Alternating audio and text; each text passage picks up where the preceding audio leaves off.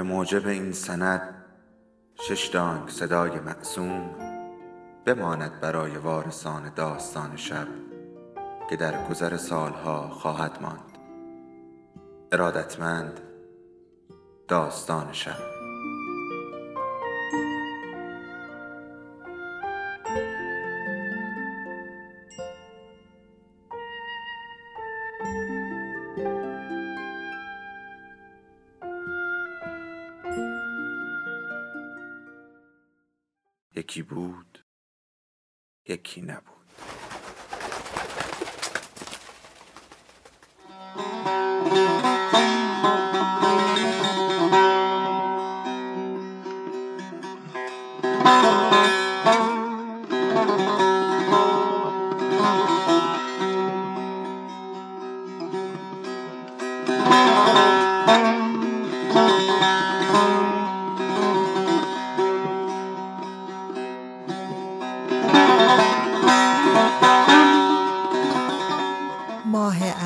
شهربانو جلد سوم از چهار پاره مادران و دختران نوشته محشید امیرشاهی. فصل پنجم.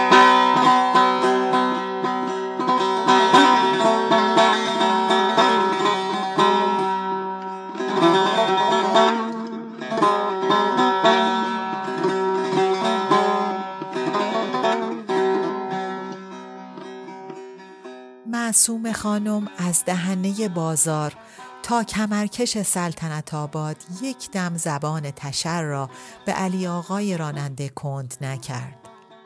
فقط هنگامی که ماشین وارد جاده ای شد که از سلطنت آباد به سمت مختاریه می رفت دست از پرخاش کشید. از تکانهای ریز و مداوم اتومبیل بر جاده خاکی و پست و بلند راه بیش از همیشه بدنش به مورمور افتاد و صدایش موج برداشت. با سر و صورت لرزان که نمی شود مرافعه کرد. در انتظار از سر گرفتن بازخواست بر لبه صندلی نشست و پاها را بر کف استوار کرد و دستگیره پارچه ای را به هر دو دست چسبید و فقط گفت یواش برون. علی آقا با اینکه می‌دانست هوا پس است بی اختیار گفت لرز ماشین از سرعت نیست خانم از فنر و کمک فنره. باید تعمیر بشه. قبل از سفر به آقا عرض کردم. مرد شور. حالا باز خرج به تراش علی آقا از سکوت معصوم خانم استفاده کرد و به علت اصلی خلق تنگی او برگشت. والا شما بی خود از من ناراحتین خانم. من که گفتم که ماشین رو نمیشه کنار میدون گذاشت. فرمودیم بذار و بریم منم اطاعت کردم. اگه خودم بالای سرش بودم که نمیذاشتم جناب سروان جریمه بده. معصوم خانم دندان قروچه کرد. پناه بر خدا. جریمه گرفته است که هیچ دو قرت و نیمش هم باقی است. گیریم این اختار را کرده باشد. ولی گفتن که کافی نیست. مسئولیت با علی آقاست. به حق چیزهای نشنیده. به خاطر آن ده دقیقه ای که همراه او آمد و بار و بنه را تا ماشین کشید ببین چه خرجی روی دستش گذاشته است. آن از فتنه و آشوب سال قبل که سوق و بازار هفته به هفته درش مثل قبرستان تخته بود این هم از امسال که گرفتار این راننده زبان نفهم شده است. سال به سال دریغ از پارسال. اینکه نشد که او بکوبد و به شهر برود تا از میدان بارفروش ها میوه و سبزی را ارزانتر تهیه کند ولی چند مقابل جریمه نابلدی علی آقا را بپردازد. نه خیر، تعمد دارد این مرد. حمال گرفتن هزار بار به صرف مقرون است. ولی وقتی راننده گردن کلفت آدم در همان دو قدمی است والله پول به حمال دادن زور دارد. یعنی دور میدان به آن بزرگی برای این ماشین یک وجبی جا نیست؟ پناه بر خدا. نه خیر. بی ارزه است این علی آقا. ابراهیم که از سفر برگردد مرخصش خواهد کرد. این که نشد کار. میدان شلوغ است که شلوغ است. از در و دکان محل که نمی شود جنس خرید. کاسب کارها هزار جور توقع از آدم پیدا می کنند.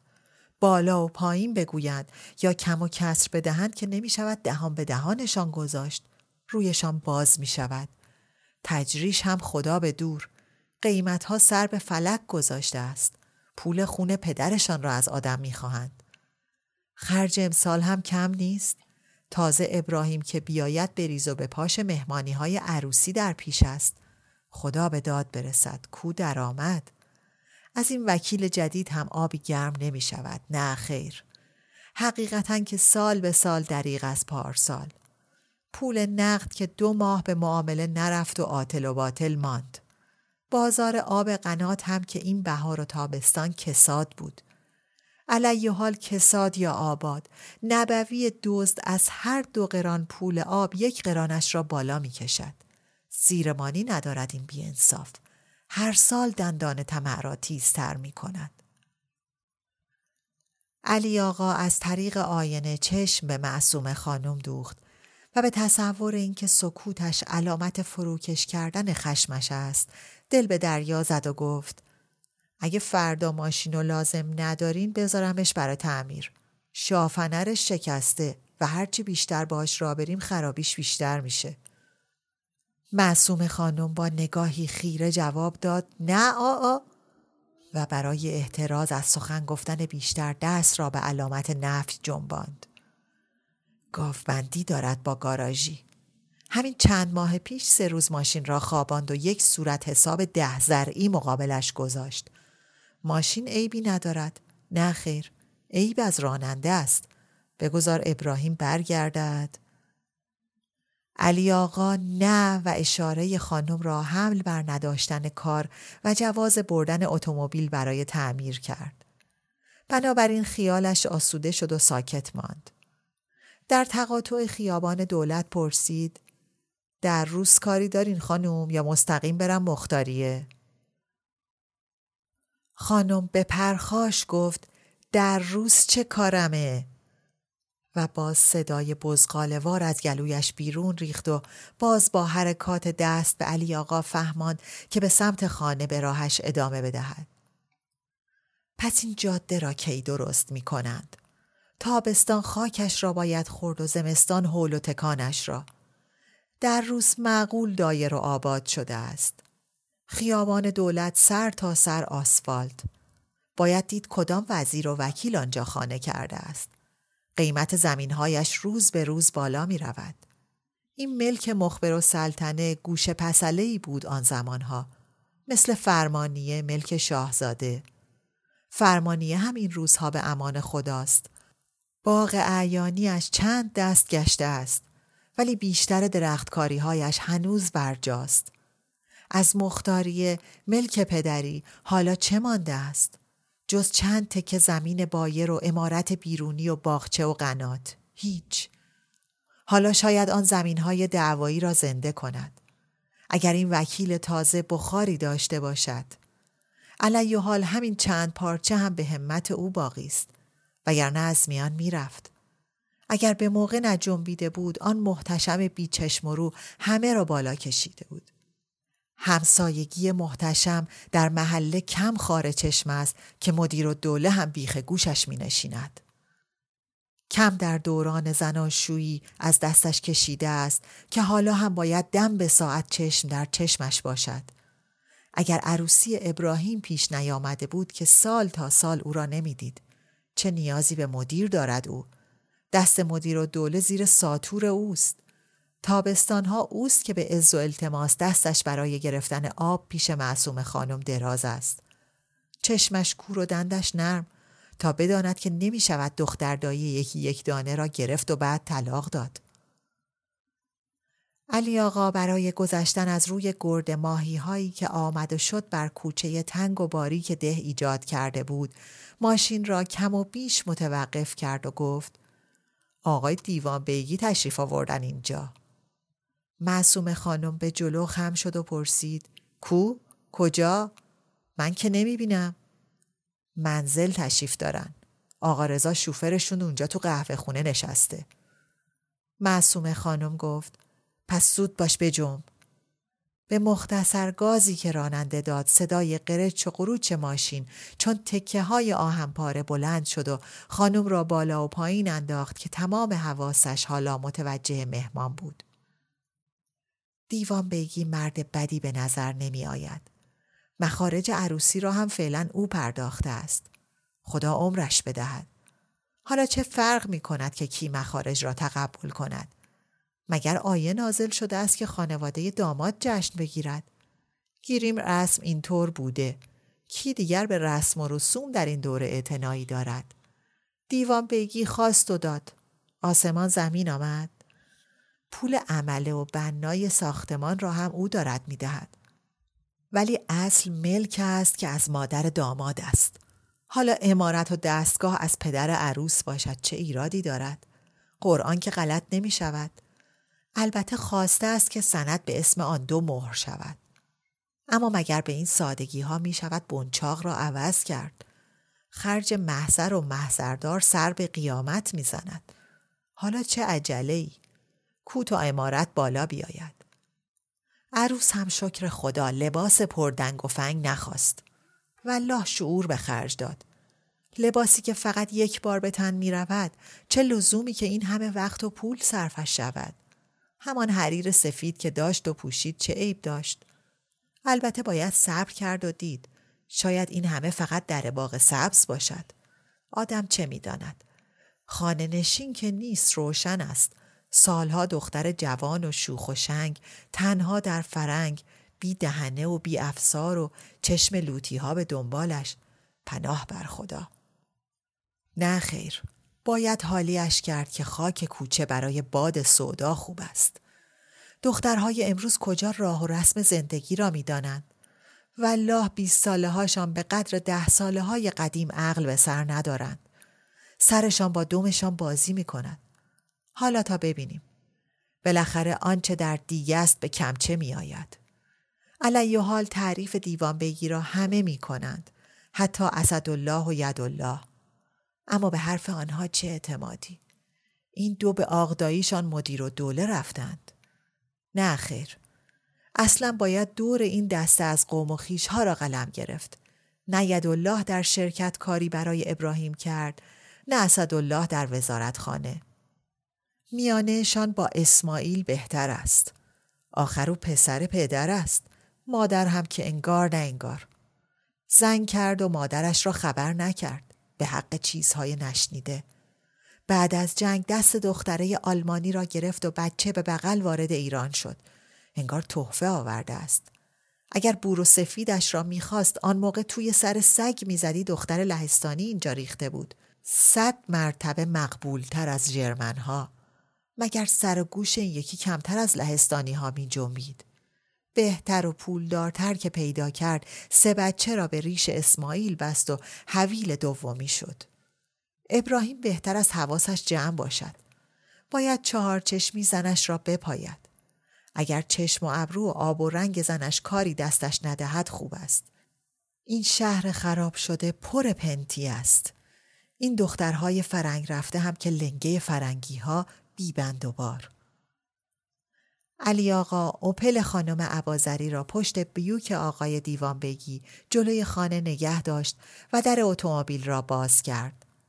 معصوم خانم به کمک دستگیره خودش را از صندلی کند و با زحمت از ماشین پایین آمد و تا چشمش به جیپ خاکی آقای محتشم افتاد که کمی دورتر پارک شده بود گفت پناه بر خدا باز که ماشین این مرتیکه اینجاست کوچم به اسم نحسش کرده بسش نیست باید جلوی خونه من نگه داره خدا به دور و با قرقر زیر لبی و لنگری به چپ و لنگری به راست وارد منزل شد.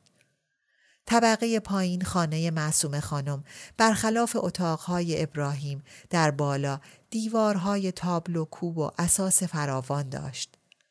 بر تمام تاقچه ها و رفهای راه رو و اتاقها ظرف و گلدان و مس و بلور بی ترتیب و آداب انبار بود. حتی نیمی از میز غذاخوری بار اشیاء جور و جور را می کشید. چینی لب پریده و فلز سیغل ندیده بر این میز دوش دوش بارفتن اصل و نقره سیاه قلم قرار داشت. عمر میز و صندلی مدتی بود که سر آمده بود و نیمکت و مبل به تعویز روکشش نمی ارزید. از میان پرده های نقاشی که کوچک و بزرگ و بالا و پایین بر دیوارهای اتاق پذیرایی نصب بود تصویر نیمتنه ای از مختار و سلطنه پدر معصوم خانم در جبه ای بود تجقه و قاب طلایی بیش از دیگر تابلوها جلب نظر می کرد. امیرخان بعد از آن که لحظه ای به صورت مختار و سلطنه چشم دوخت دستها را بر شانه دخترش شهربانو گذاشت و سر را کج گرفت و در مقابل نقاشی کوچک سیاه قلمی کار ناصر شاه ایستاد که پارس سگها از بیرون برخاست و معصوم خانم وارد شد. آقا روی من سیاه شما تشریف آوردین و من نبودم. امیرخان با معصوم خانم دست داد و گفت اختیار دارید خانم. چه فرمایشی است؟ آقای مدیر دوله سری به بنده زده بودند. به قصد بازدید از ایشون این طرف آمدم. گفتم قبل از برگشتن به شهر یک نظر بانو رو هم ببینم. مزاحم شما نمی‌خواستم بشم. الان هم دیگه آزم بودم. صورت معصوم خانم به شنیدن اسم مدیر و دوله در هم رفت.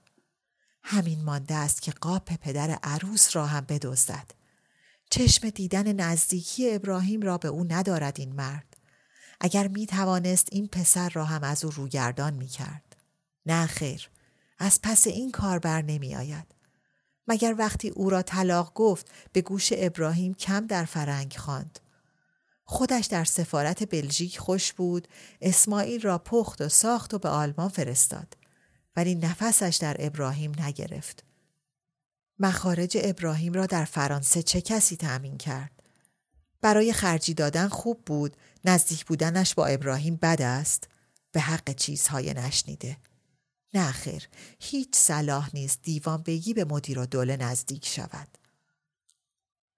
معصوم خانم به امیرخان گفت قدم من مگه شور آقا؟ نمی‌ذارم. حالا کجا؟ چه عجله ای بفرمایین بشینین. چرا سر پا؟ شهربانو هم با نگاه پدر را تشویق به ماندن کرد. هنوز امیرخان و شهربانو بر نیمکت و معصوم خانم بر مبل ننشسته بودند که نبوی با سینی چای وارد شد. بوی انعام از دیوان بیگی شنیده است که چنین تر و فرز خدمت می کند. این موقع سال دیگر نبوی در این خانه دیده نمی‌شد. کار فروش آب قنات که آخر تابستان تمام شد باید مثل هر سال جوابش می کرد. ورود عروس و خورده کاری های اضافه مگر گذاشت. احمد که لیاقت پذیرایی ندارد. این نبوی سر و وضعش لاعقل بی آبرو نیست. اگرچه کلاش است. حالا خدا داناست که ماندن او چقدر برایش آب بخورد.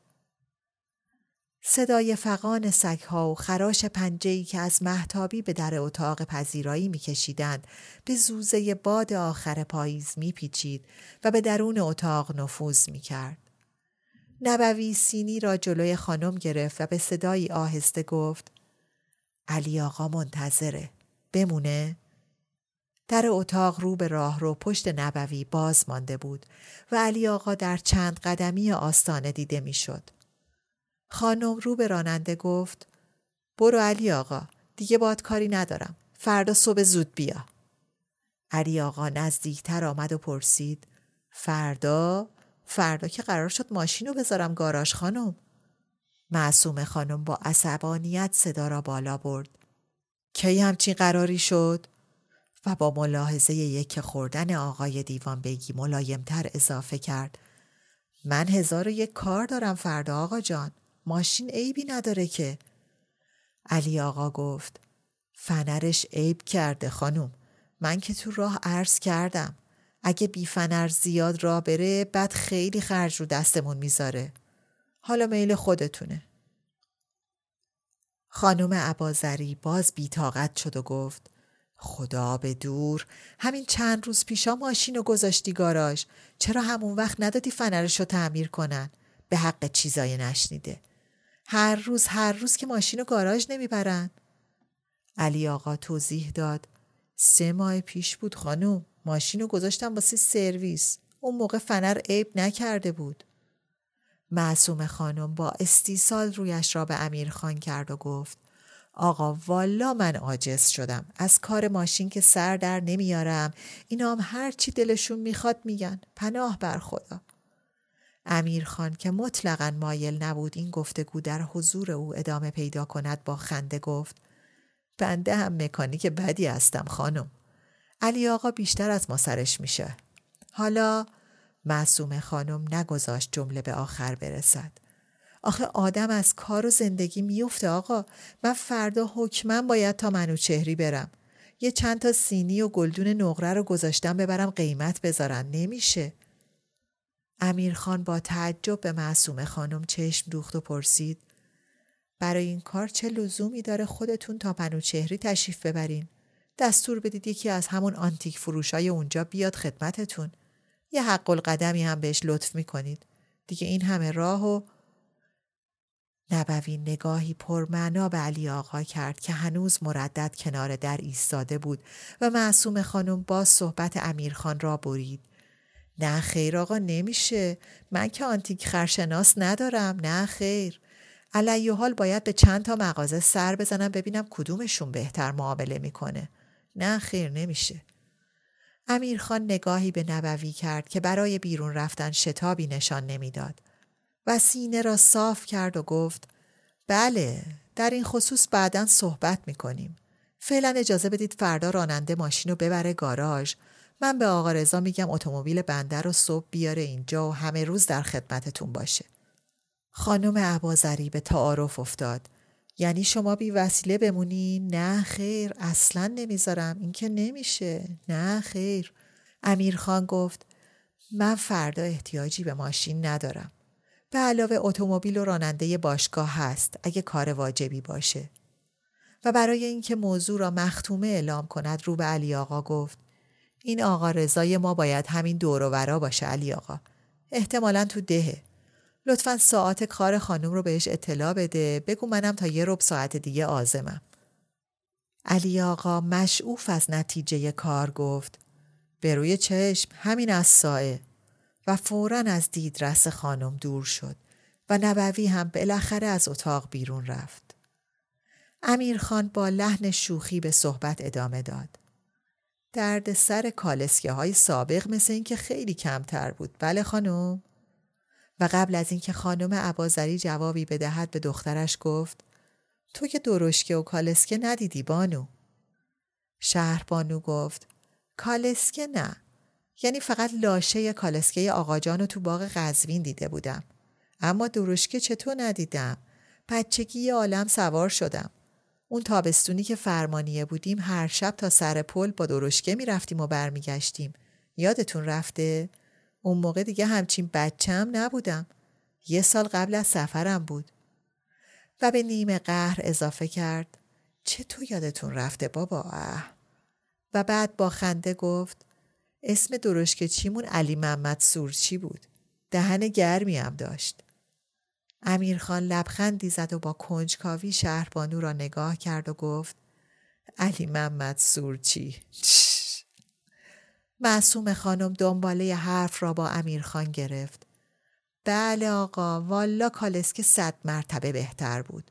کالسکه چی معقول کارشو می‌کرد مهترم اسبا رو قشو می‌کرد دیگه نه بنزینی لازم بود نه گاراژی والا امیر خان گفت بله زندگی ها به روال دیگه ای بود و بی اختیار به یاد مادرش افتاد از منزه و سلطنه کم یاد می کرد امیر خان. با او نزدیک نبود. حتی در سالهای آخر عمر مادر که در خانه این پسر سپری گشت تفاهمی میانشان ایجاد نشد. امیرخان رو به دخترش اضافه کرد. وجود خانم و مختنم بدون بانو جان. همه داستانایی که می‌خواستی از دوره مادر بزرگت بدونی از خانم بپرس. برات میگن شهر بانو با لبخند گفت بله البته. آقای دیوان بیگی برای خانم عبازری توضیح داد این شهربانوی ما بچگی همیشه از مادر بزرگش گله داشت که اهل حرف و صحبت نیست. معصوم خانم پرسید مادر شما یا مادر و جملهش را تمام نکرد.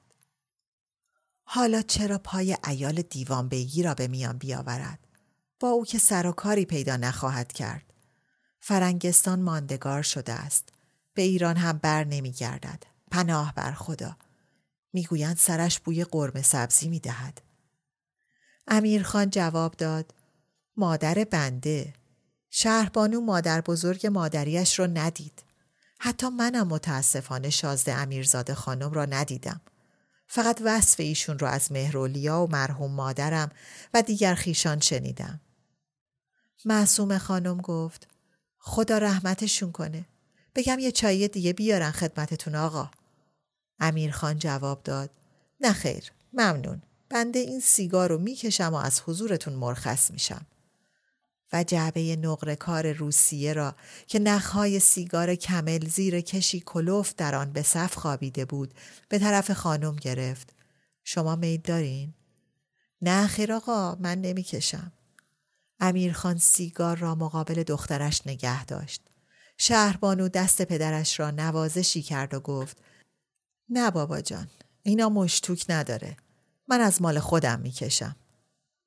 و از قوطی فلزی و قرمز بنسن سیگاری بر لب گذاشت و پدر برایش فندک زد. معصوم خانم نگاهی گذرا و پرتکذیب بر این منظره انداخت. چه معنی دارد سیگار کشیدن آن هم زن جوان اسکناس آتش زدن است این والله همان یکی دو سیگار برگی که ابراهیم دود می کند کم خرج بر می دارد. کم به ریه های علیلش صدمه می زند. و با نگاهی به قوطی سیگار امیرخان به یاد گرفتاری های روز بعدش افتاد و پرسید راجب نقره آقا شما توی راسته منوچهری شناس دارین؟ کسی که نخواد سر آدم و بتراشه همه دزد و کلاشن تو این دور و زمونه پناه بر خدا شهربانو از جا بلند شد و به طرف انتهای اتاق و در محتابی رفت و از پشت شیشه های در چشمش را به سگها دوخت که هنوز آرام نداشتند. امیرخان پرسید مگه قصد فروش نقره ها رو دارید خانم؟ خب بله آقا اگه معامله سر بگیره بالاخره یه خورده پول نقد تو دست و بال آدم باشه خوبه. فقط سن و سال معصوم خانم نبود. چیزی در رفتار و گفتارش یادآور منزه و سلطنه بود. امیر خان گفت هر وقت فرصت دارید بفرمایید بنده یک نفر رو بفرستم اینجا که کار رو فیصله بده. لطفا پارنج و انعامی هم مرحمت نکنید. اینا با من حساب دارن. من ترتیبشو میدم. آقا رزام البته فردا در خدمت برای کارای دیگتون. و سیگارش را خاموش کرد و آماده رفتن شد. نه آدم خوبی است این دیوان بگی. خدا عمرش بدهد. حالا چرا به این زودی می‌خواین تشریف ببرین آقا؟ هستیم در خدمتتون. امیر خان با چشم دخترش را تعقیب کرد که همچنان جلوی در رو به محتابی بالا و پایین می‌رفت و گفت دوستان منتظرن. نمی‌خوام بیش از این معطلشون بذارم. و از جا بلند شد. پیشانی شهربانو را بوسید و پرسید شوهرت برای مهمونی ماه منیر می‌رسه؟ و بعد از گرفتن جواب مثبت از دختر رو به خانم اضافه کرد مرخص میفرمایین سایه شما کم نشه و از اتاق و امارت خارج شد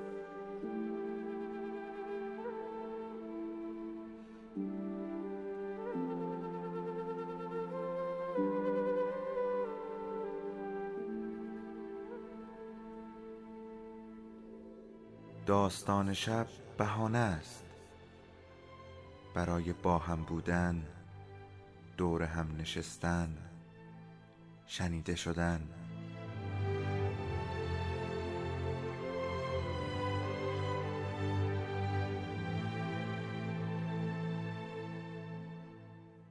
صدای افسانه ها رو میشنویم.